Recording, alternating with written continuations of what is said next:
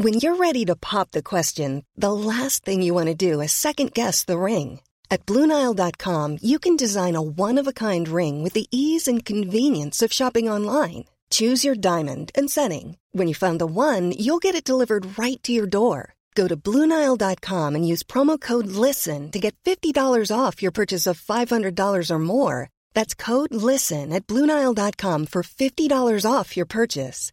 Bluenile.com code LISTEN. Many of us have those stubborn pounds that seem impossible to lose, no matter how good we eat or how hard we work out. My solution is PlushCare. PlushCare is a leading telehealth provider with doctors who are there for you day and night to partner with you in your weight loss journey. They can prescribe FDA-approved weight loss medications like Wegovy and Zepbound for those who qualify. Plus, they accept most insurance plans. To get started, visit plushcare.com slash weight loss. That's plushcare.com slash weight loss. Welcome to Face to Face. This is a show about change and about what's next. It's a show that wants to ask questions, peel back the layers of our average everyday experience, and go beyond scratching the surface. We interview amazing people with incredible ideas and stories who have done wild, weird, and wonderful things. Remember that imagination shared create collaboration, and collaboration creates community, and community inspires social change. I'm David Peck, and this is Face to Face.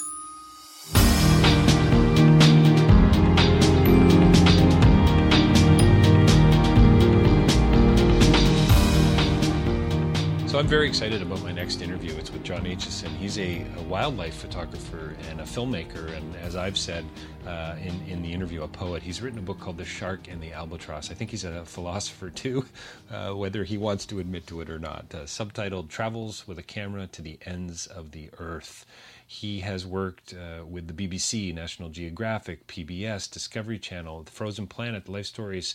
Uh, the list is quite endless, really. This uh, you know, John, John has traveled the world. He's got a lot of insight. He's got a, an ability to to notice. He talks about that. He talks about this idea that we're not really very good at noticing or listening, and we're not taught how to do that. And and there are these what he refers to as these subtle signs in and all around us in our environment. And, and the closer that we look, the more details that we're going to see. He refers to that as, as privileged access, which is really beautiful. He talks about this notion of there's no substitute for spending time.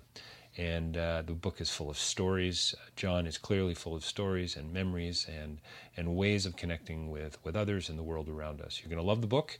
I hope you're going to love this interview. Stay tuned. John Aitchison uh, online uh, as well, but the book is called The Shark and the Albatross. And um, lean in a little closer and, and listen carefully to, to this next interview, John Aitchison. Well, welcome to Face to Face. We are joined by a very special guest today. Uh, John Aitchison is with us. Uh, he is a photographer. He's a writer. I, am going to call him a poet as well, um, but uh, we'll we'll let him talk to that in a second. Uh, John, thanks so much for joining us today. Oh, it's a pleasure. Thanks for inviting me. And so, where where are you currently? You're about six hours ahead of us, I think. You're sitting where? Yes. I'm at home in Scotland, on the west coast of Scotland. West coast of Scotland, and what uh, what's the sun doing there right now? Uh, we haven't seen the sun for quite a long time. it's been quite wet this year. Quite wet Julys we have. It sounds like the opening of someone's autobiography from Scotland. We haven't seen the sun in quite a long time. Period. I saw a sign the other day that said "Today's rain is tomorrow's whiskey," which I thought was probably quite good for Scotland. I would think that's bang on. Yes. So you've written a book, The Shark and the Albatross, uh, subtitled "A Wildlife Filmmaker Reveals Why Nature Matters to Us All." And I think my listeners, our listeners, need to know that you've been working with the BBC for many years. Uh, my understanding is, I think you have your own production company. You've been filming and photographing. You have an incredible passion and sense of purpose around wildlife photography. Um, won many awards too, which and and um, remarkable, really. Uh, your your CV and and may I say congratulations on the book. I'm I'm absolutely loving it. Oh well, I'm delighted to hear that. Thank you very much. It, it was a sort of distillate of quite a long time spent filming, as as you say. I, have been mainly working for the BBC, although I am not employed directly by them, so I've worked for other people as well over the years um, I guess it's 25 years now of, uh, of filming um, wildlife programs okay. all over the place.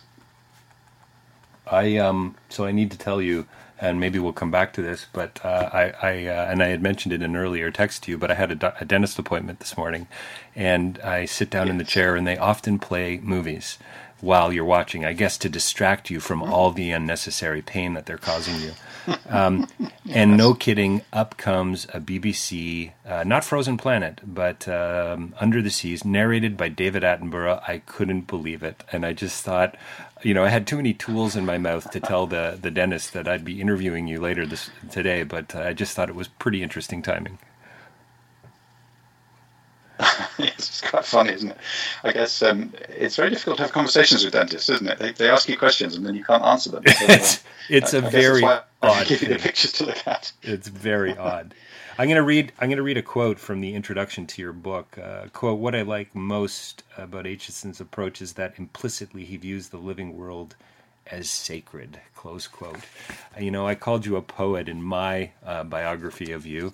Uh, I don't know that that appears on your website, but but can can you talk a little bit about that that sense of the sacred in the work that you do and uh, the discoveries yes, that you've I, made? I was pleased with with Carl's introduction actually because I, I hadn't thought in those terms, but I think he's absolutely right. I think there is a sense that uh, when I when I'm in the natural world and it's really natural, which isn't the case much of the time, but but you do go to places and you do have even quite close to home sometimes those moments when everything just falls into place and you perhaps you hear a bird singing or you see something unexpected and there is a um, there's a, a, sense of the very special that comes mm. through in those moments which which I think is actually a kind of secular sacred feeling in mm. fact and as I get older more and more I feel anger that the natural world is being damaged and I think that anger that, that hurt comes from that sense that this is something that shouldn't be damaged that we, we don't have a right to damage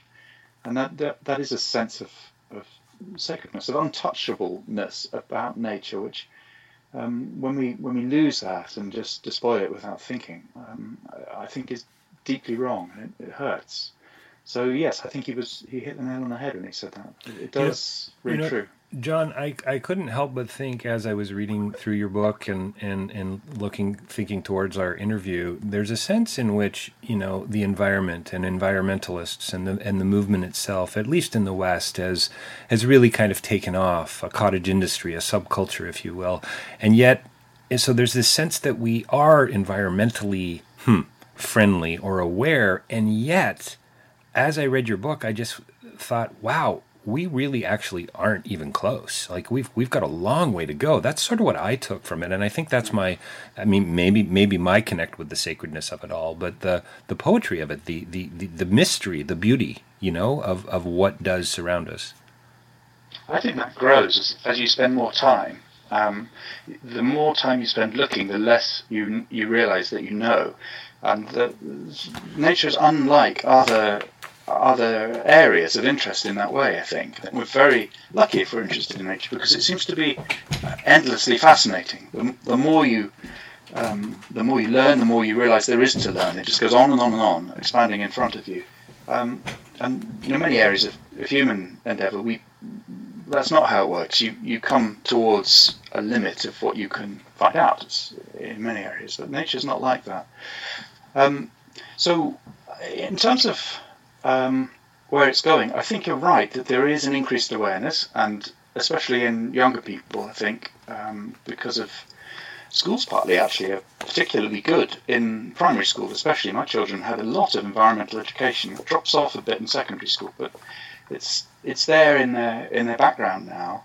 Um, but we don't take that up very well when when we get older. I think we all get busy, and mm. society mm. doesn't really reward environmental thinking very well. It just right Set, sets it aside as a thing that you, you kind of know about, but you can safely ignore it, and there's no approbation if you if you um, if you behave irresponsibly towards the environment. So uh, we need to change that. I think it's it's getting late to do much. Uh, to do, you know, we do rather little, and it's the clock's ticking. We need to we need to be doing more than we do. Well, I guess there's I guess there's a sense in which why bother if it doesn't seem to affect me in the here and now, yeah. right? There's a That's sense exactly of right. yeah. I can get away without doing it because nobody else is doing it, so no one's going to notice if I don't do it. Yeah. But of I- course, if you do that, that's the same as not voting or other things, isn't it? Oh, what's one person's vote going to count? It's not Well, going to make any difference. the da- the dam may break, but you know what? Probably not in my lifetime. So you know, Mm. But actually, now we're we're getting towards the point where it's really only a few decades away. Right. These are the critical two decades now for the climate, for instance, and for biodiversity as well, for, for habitat protection. We're into that phase now where really crucial things are changing, and they're changing quite fast. And because I travel so much, and I go to filming is generally wildlife filming is generally done in the very best places available anywhere on the planet now. So if if I'm asked to film lions, which I have been doing during the last year, uh, it's in the Masai Mara Reserve in Kenya, which is a really special place. Um, perhaps the best place in Kenya to film lions. And then when, when I was there, three of them were, were poisoned and died. wow. So you, you, I find this, you know, I go to these places, and in each place, people are saying it's not as good as it used to be, you know, Right, or right. climate's changed and things are really getting screwed up here. The, the bears are dying because there's no, no ice, or it's really drastically changing, very rapidly changing at the moment.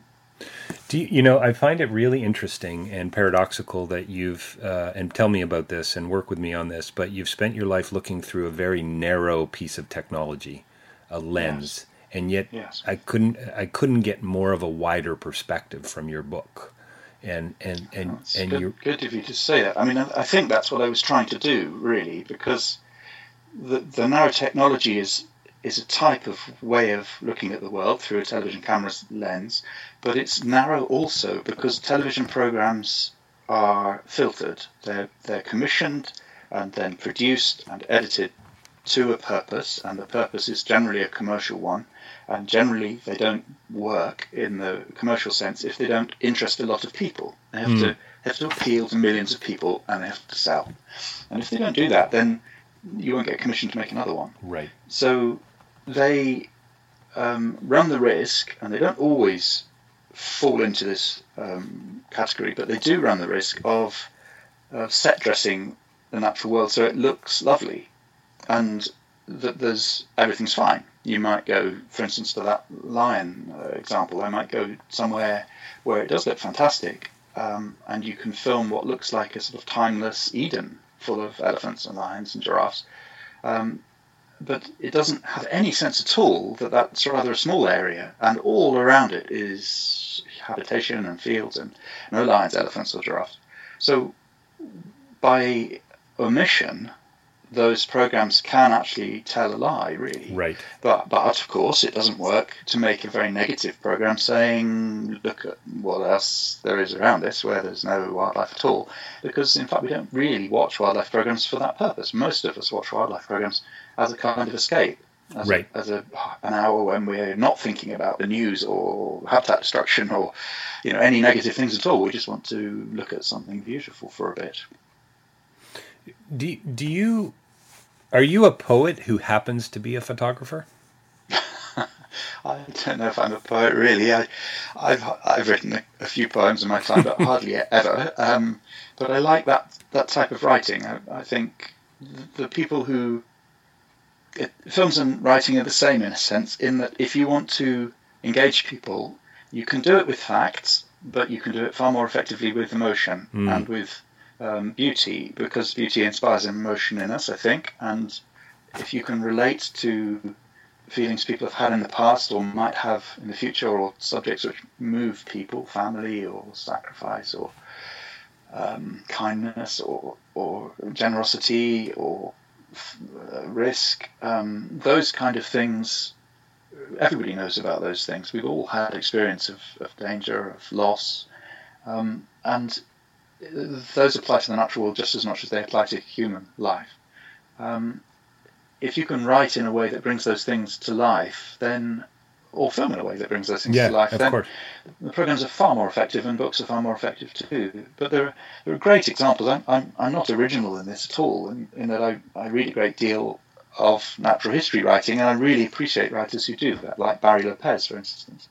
He's a genius at those, those that style of writing, of nature writing. It transports you and it engages you emotionally, and that's really what I was trying to do, I suppose. Yeah, well, and I think you, I think you did do it very well. But, but I, I guess too, I think what I was sort of getting to in a way with the question was just this ability. I think uh, does doesn't a great poet, doesn't a great writer, doesn't a great filmmaker really have this ability to observe and and to listen? And I just saw you, you know, I mean, your sense of patience. You talk about that in the book actually a great deal, or at least it certainly comes through. And you know, I see you sitting on a block of ice, camping on a block of ice for ten days, and and and imagine the the madness of that on one level, mm-hmm. and yet yes. the, the, the the the the sheer sense of uh, of of focus and intention on, on another. Yes, there, there is a there's a lot of waiting, of course, and in fact, thinking of um, the experience, the, the examined life, if you like, is, yes. is more interesting. Yes. you know, than yes. just sitting there waiting for something to happen. So, you know, I do it partly um, because it's a, a, nice way to pass the time. Also, I'm, you know, I'm so lucky to go to these places that to sit there and, and grumble about the cold and, and wish wish animals would hurry up and turn up would just be a, a travesty. Having having had the luck and the um, the, the, well, the good fortune to be invited to go and be there, um, it would be a waste not to relish the moment. But um, of course, the moments can be quite long. But the, I think waiting, I find waiting quite easy because it's it's never waiting in a, vo- a void. There's there's always something going on. It, it, may not be the thing you're trying to mm, film, mm, mm. but there's always something else going on. So, right. in in sen- in a sense, those are the things that often I'm not supposed to film, and, and so I watch them instead. Um, and then the words come rather easily to describe those things, as long as there's a moment to, to, to take it in and, and maybe jot a note or two, or even record sound, because often if you just make a, an audio recording of a place or perhaps even people chatting, when it when the time comes to relive that and write about it, it comes flooding back. It's very evocative sound. So I, I take a little sound recorder with me and sometimes record notes into it and sometimes just record the sound of the place. I love how you um, say it. I love how you say at one point, uh, and by the way, I think we've already mentioned it, but the book, The Shark and the Albatross, uh, you, you, you say there's no substitute for spending time. And, yeah, and, yeah, and I love that. I mean, that sense of commitment and, and, and, and research and there's a history to that. There's also a sense of future to that that I just love that, that, that there's got to be this passionate, committed intent that goes along. I don't know with pretty much yeah. everything we do. It seems to me. I think so too. I, I don't. I don't think you can do. You can. You can't hope to do anything well if you do it in a trivial way. If you don't think of it as something that's worth putting time into, you'll never be very good at it. And and so I think it's really important. And I, I say this to people who ask me for advice, and, and I say it to my kids. You know, it's really important that you should do something that you like because, and that you're interested in. Because if you if you have to put in all these thousands of hours to something that really doesn't interest you, I don't see how you could ever be any good at doing that thing because mm. it's it's so difficult to uh, focus for a long time on something that you don't believe is important. Right. Um, I mean, we all we all really. I mean, maybe it's hobbies that that many people occupy themselves with and put that effort into. But I think everybody's got something, some passion. It, it may not be their work at all, but we, what a dull thing it would be to live for many decades and not be interested in anything. I love I love the. I'm pretty sure it's uh, in in uh, near the end of the book where you talk about your son and his interest, uh, I believe, in photography as well. Mm. And I think I think this might be where it, the, this whole notion of, and maybe I'm going to say you're also, you know, I'm I'm getting inklings of philosophy here. You know, the examined life out on a block of ice. I'm I'm I'm, I'm liking that image right now.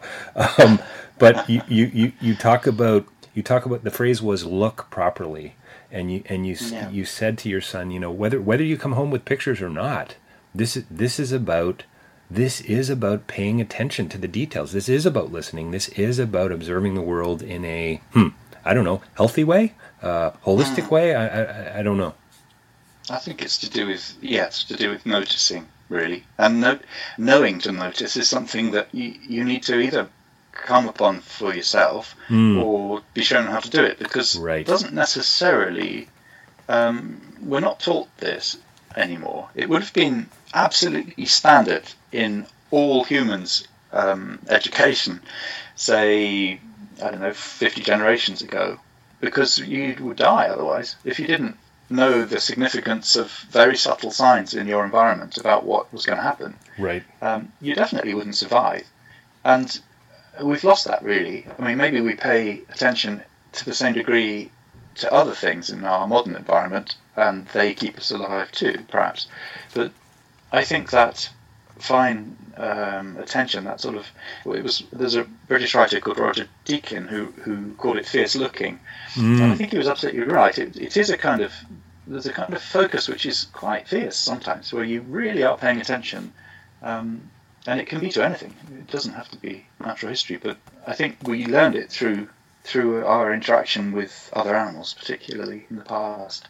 And that was what kept us alive. If we were hunter gatherers and there were dangerous animals there and also animals you needed to catch, then if you weren't good at fierce looking, you didn't find them. Right. It's, it's in our genes. I, I, I, want to talk about your the elusive links because for me that was a really interesting. I mean, all, all all the chapters are very interesting. I love the way you frame it around a trip, around an animal, and so on. And I also want to talk a little bit about what's this book really about. you know, is it yes. really is it really about is it really about animals? I you know, and and I love that about it. But but and and I think I mentioned to you as well offline. My my daughter Victoria is going to absolutely love this. She's got a sense for uh, others and a sense for that whole world in a way that I haven't noticed before. And I'm uh, we're doing yes. what we we're, we're doing what we can already. She's eight to to to water that and to nurture that in a in a in a oh, cool way. Yeah. So tell me. So I guess my question is, do I need to get binoculars for Victoria because you you talked wow, about that's a good question. Yeah, you talked about. I think soon. Yes, easy to use ones. Yeah, soon. Okay. Because okay. that was a revelation to me when yes. I was a little bit older than her. Yes. That moment of first seeing the details is right. all about detail. I think when you realise that there's more and more and more detail. The closer you look, the more detail there is. The more fascinating the things become. The more detailed the behaviour is. The more beautiful the animals are when you see them close. And it may be that you can get close you, there are lots of things you can get close to without binoculars.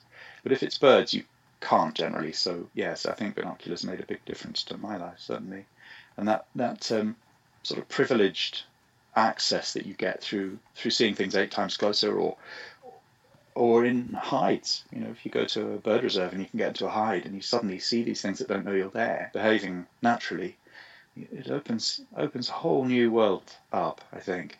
And I was talking actually. I worked with David Attenborough on on a program about amber some time ago. Okay. And we were talking about um, about our subject, about this natural history subject, making films, and he said we're very lucky with our subject, you know, because we could be just as interested in I know, medieval pottery, and um, it would matter to us just as much. yes. But nobody would be, be, asking us to make films about it. That's right. And he, uh, you know, he's asked quite often. People say to him, um, "When did you first become interested in in wildlife? When did you become interested mm. in wildlife?" And he says, "When did you stop being interested in yeah, wildlife?" Yeah, that's great. Because, that's such a great, great, line. It's so he's, good. He's always on the nail, David. But that the point is, of course, all children are interested in wildlife. It just some more than others maybe, but it just dwindles because they're not encouraged um, so much in our society anymore because most adults don't know that much about wildlife. So access is limited. We don't live in the countryside so much anymore. More than half the world population uh, lives in cities now. Literally more than 50% are urban. So access to any wildlife at all is is much more limited than it used to be. It used to be just there. You, know, you go out and find things. You make toys from fir cones. And my mother showed me loads of ways to make toys from bits of tree and plant and things, which she did when she was a child.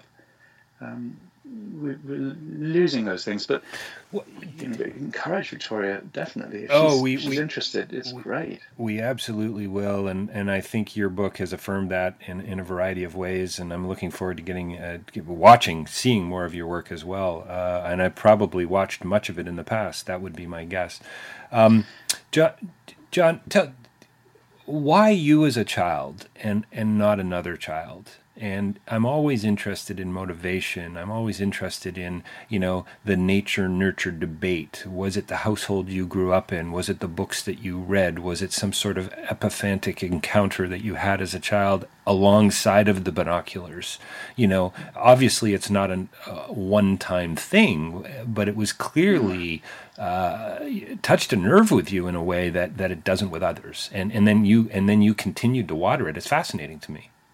I think that's that continuing to water it thing is really important to this because there are these little germs of interest, aren't there? We all have these sparks, these these moments, which maybe are inherent or encouraged or both, and they happen when you're young. But if if you're not almost shown that they can be significant by somebody else, then you may or may not have the character or the inkling or the or the uh, I don't know the drive to take that thing on. And some people's characters just do that, I think, and they'll, they're quite bloody minded and they'll just pursue something that interests them. But I think the majority of people are not like that. And, and if you're lucky, as I think I was, then you can be um, encouraged in a, in a very um, in a very clever way by adults who don't tell you everything about the thing you're interested in. They just encourage you to become more and more interested in it. So I think I was lucky because my, my mother likes plants especially, but she's very interested in natural history. And my dad's an engineer and he likes cameras. So there are two things which, when I was quite young, I was just exposed to photography and to natural history. We'd go on walks in the countryside, and my dad would often have a camera with him, which he could then lend me later mm. on, and so on. Mm. Um, and lucky, lucky again because I had a, a friend at school whose father took natural history stills. He took photographs of animals, and so Andrew and I would go off with his dad when he was going photographing birds. We, we weren't particularly paying attention to what he was doing, but it was you know, we were going to these interesting places, and he was. Um, I remember going to a reed bed once in a marsh, and we went to help him camouflage the hide. So he was going to go into a hide and take pictures, which I never did, but we went there through this reed bed in our wellies in the mud and all these birds around us and creep, creeping through this place that you weren't supposed to go to normally, mm. um, and then getting a view of the, the lagoon that was beyond it with birds on it and thinking, wow, this is amazing. You know, this is a really different world that I never knew existed. And I think especially important, there was an adult who thought it was important. Whereas I might have, if I had been interested in that, if I'd come across that on my own, which I don't think I would have done, right. I would have perhaps thought, well, nobody's going to think that this is significant. They're going to think this is, you know, a foolish thing that children do, rather than a, uh, an interesting thing that adults might find interesting. Well, this um, kind of, John, it kind of goes back to your comment about sort of being taught how to see, right, or being taught yeah. how to notice. That, yes. Yeah, and that that kids do have that ability, and it's yeah, isn't it amazing yes. that I don't know, we as adults, we as a culture, we as a we as a, a, human race seem to squeeze that out of children at a certain age. You know, all of us included. Yeah. It's, it's yeah, observation. Uh, it, it isn't. I mean, you play loads of games as a, as a child, don't you? Which to do with looking. Uh, yes. Games in the car when you're on journeys. That's right. That's or, right. Lots lots of observational type things. Yes. What color is this, and all sorts of stuff. And then, um, then you you stop doing that, and you start having to remember received information. It becomes all about being given information and having to cram it into your head. And that's not how it works when you're looking at the world at all. You go into the world and you notice stuff and you wonder That's what it right. is. That's and maybe right. you follow it and you perhaps then go and learn about it. But it's not that doesn't come first. What comes first is noticing. Um, and we, we forget, I think, how important noticing things um, is. I used to I used to notice stuff all the time. I used to find money on the floor because the milkman would drop change or whatever, or I'd see birds in trees and, and point them out to people, and they'd say, "Oh, I didn't see that." And I started realizing that I was noticing stuff, and then of course you encouraged to do it more, just yes. because it surprises people, or you. Sure, it's quite handy finding money sure. on the floor. Sure, yeah. there's a career. I think there's a career. Hey, if this whole photography thing doesn't work out for you, there might be a career in that. Uh, in noticing. well, and, find, and finding and finding money on the floor. Finding money on the floor. yes, it doesn't work anymore. It's all credit cards now. That's right. Hey, we're gonna have to wrap it up soon. I'm I'm I'm I'm I'm sad about that, and I, I hope we can do part two together, but I want to talk Well, a little a little bit more about about just really quickly about what what this book really is about, and and and and the title and the image even of the perspective shift of the albatross of the shark. You talk about it in that chapter. It's fascinating to me. I I don't think you're a photographer at all. I I really I I honestly, man, there's this is a this is a philosophical treatise. It, it's wonderful on so many levels. So is and obviously it's about animals and it's about your experience and, and humanizing them and so on but but boy i don't know there's a lot of dots that are, are that are connecting for me No, I'm really glad to hear you say that. I mean, I'd like to know what you think it's about too. But the the um, the shark and the albatross. The reason it's called that is because when I was filming tiger sharks trying to catch young albatrosses Yes. in an island in the Hawaiian chain, the young albatrosses have to leave their island and fly away across the sea, which they've never done before, and they can't fly particularly well when they start. They can sit on the water, but sitting on the water near the island is very dangerous because the tiger sharks know that the young albatrosses leave at certain times Right. of the year, and in July, and so they come and try and intercept them and eat them. And so um, it's extremely dangerous, but the albatrosses don't know that. So I was filming Right. the young albatrosses, knowing that and feeling bad about it. And the albatrosses were beautiful and young and lovely animals. Um, the sharks were three meters, four meters long and quite frightening, I thought. But there were divers filming the sharks while I was filming the albatrosses. sure And we took sides. The divers wanted the sharks to eat, I wanted the albatrosses to escape. And I thought, this is going to happen with the audience too. They're going to have Right. to take sides because this thing will be edited one way or the other. And then I thought, well, actually, given that sharks are dwindling very quickly because people kill them for their fins, um, their numbers are crashing, and that we were finding albatrosses on the islands, young albatrosses dead through having ingested plastic, which their parents thought was food. Mm. Um, here we are, humans, doing this to the natural world, to both sharks and albatrosses. And whose side are, are we on, actually? We shouldn't Right. be thinking, I like predators or I like prey. We should be thinking, I like nature. We should be on nature's side. So that's why I called the book The Shark and the Albatross, um, because for me it summed up that uh, sleepwalking almost that we're doing through the natural world, not realizing how much it's changing because of people, and that we could be doing something about it. Um, and largely we, we just don't. But we, we could and should be doing something about it. So the, the book's full of stories about filming and about animals and about wild places. But underlying it, often at least, is a thread of, um, come on guys, let's let's think about what we're doing and do a bit more right in favour of nature. Are we on nature's side or or are we not? And let's decide consciously. And then if we're on nature's side, let's do something about it. Well, it, it for me it, it, it really is a lesson in living the examined life, and you know, I th- honestly, uh, and and there's a philosophical edge to this, and an existential edge. Frankly, uh, in some ways, it raises more questions for me, in in in, in uh, on some levels, and yet is just this marvelous. Uh, um, hmm.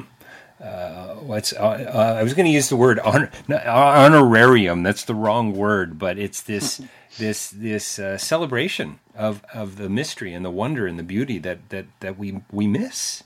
Uh, you know, it's it's kind of it's kind of interesting. You know, I don't want to be crass about it, but you know, you're no longer seeing the, the the change on the floor. Well, maybe that's a good thing. You know, the money because you can you can look up and around. yes, I look up as much as I look down these days. That's But yeah, I think you're right. I think the philosophy behind it is, um, from my point of view anyway, is that the, the closer you look, the more you the Yes. more you see, Yes. and the more you realise that beyond what you can see is another level of things that you Mm. can see if you keep looking. It's and it, nice. it starts to fall into place as patterns, and those patterns are, I find, the most fascinating thing. If you start seeing reasons for things, complex reasons, complex um, systems, which which Sure. you're seeing parts of, you're, then you start to see the world in a different way. The world, the world is made up of um, many interacting systems, and we can't just pull one of them out without expecting Right. it to have consequences elsewhere.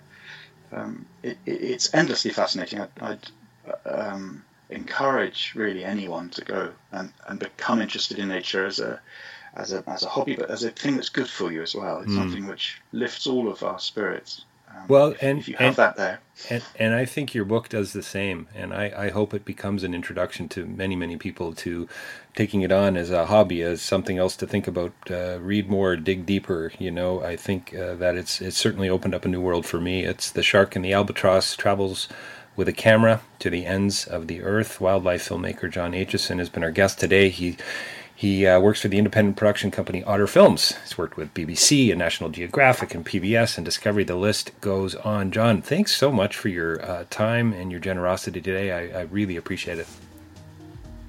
It's a pleasure, David. It's been lovely talking to you, and I hope perhaps we'll get a chance to do it again. I hope so too. Part two is coming up soon, I hope.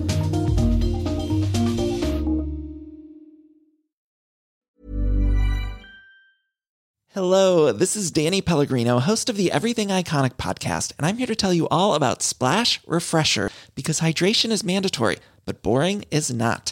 Now, I love my water, but if I don't spice it up, I'm not going to finish what I took out of the fridge. That's why I love my Splash Refresher, which is flavorful, delicious, bright, hydrating, and zero calories. The wild berry flavor is my fave. No, wait, is the pineapple mango flavor my fave? You know what? All five craveable Splash Refresher flavors are my fave because they're so delicious. So get hydrated and enjoy it with Splash Refresher. ACAST powers the world's best podcasts. Here's a show that we recommend. The Real Housewives is a guilty pleasure for most, but if you're looking to not feel guilty about that pleasure, tune in to Everything Iconic with me, Danny Pellegrino, where I break down all the messy moments and behind the scenes antics of Bravo's popular franchise. And on Everything Iconic, I also interview celebrity guests like Kelly Ripa, Keke Palmer, Drew Barrymore, Cameron Diaz, and more about their guilty pleasures, their past work, and so much more. So if you're pop culture obsessed and find yourself watching way too much reality TV like me, tune in to Everything Iconic with Danny Pellegrino wherever you listen to podcasts. ACAST helps creators launch, grow, and monetize their podcasts everywhere. ACAST.com.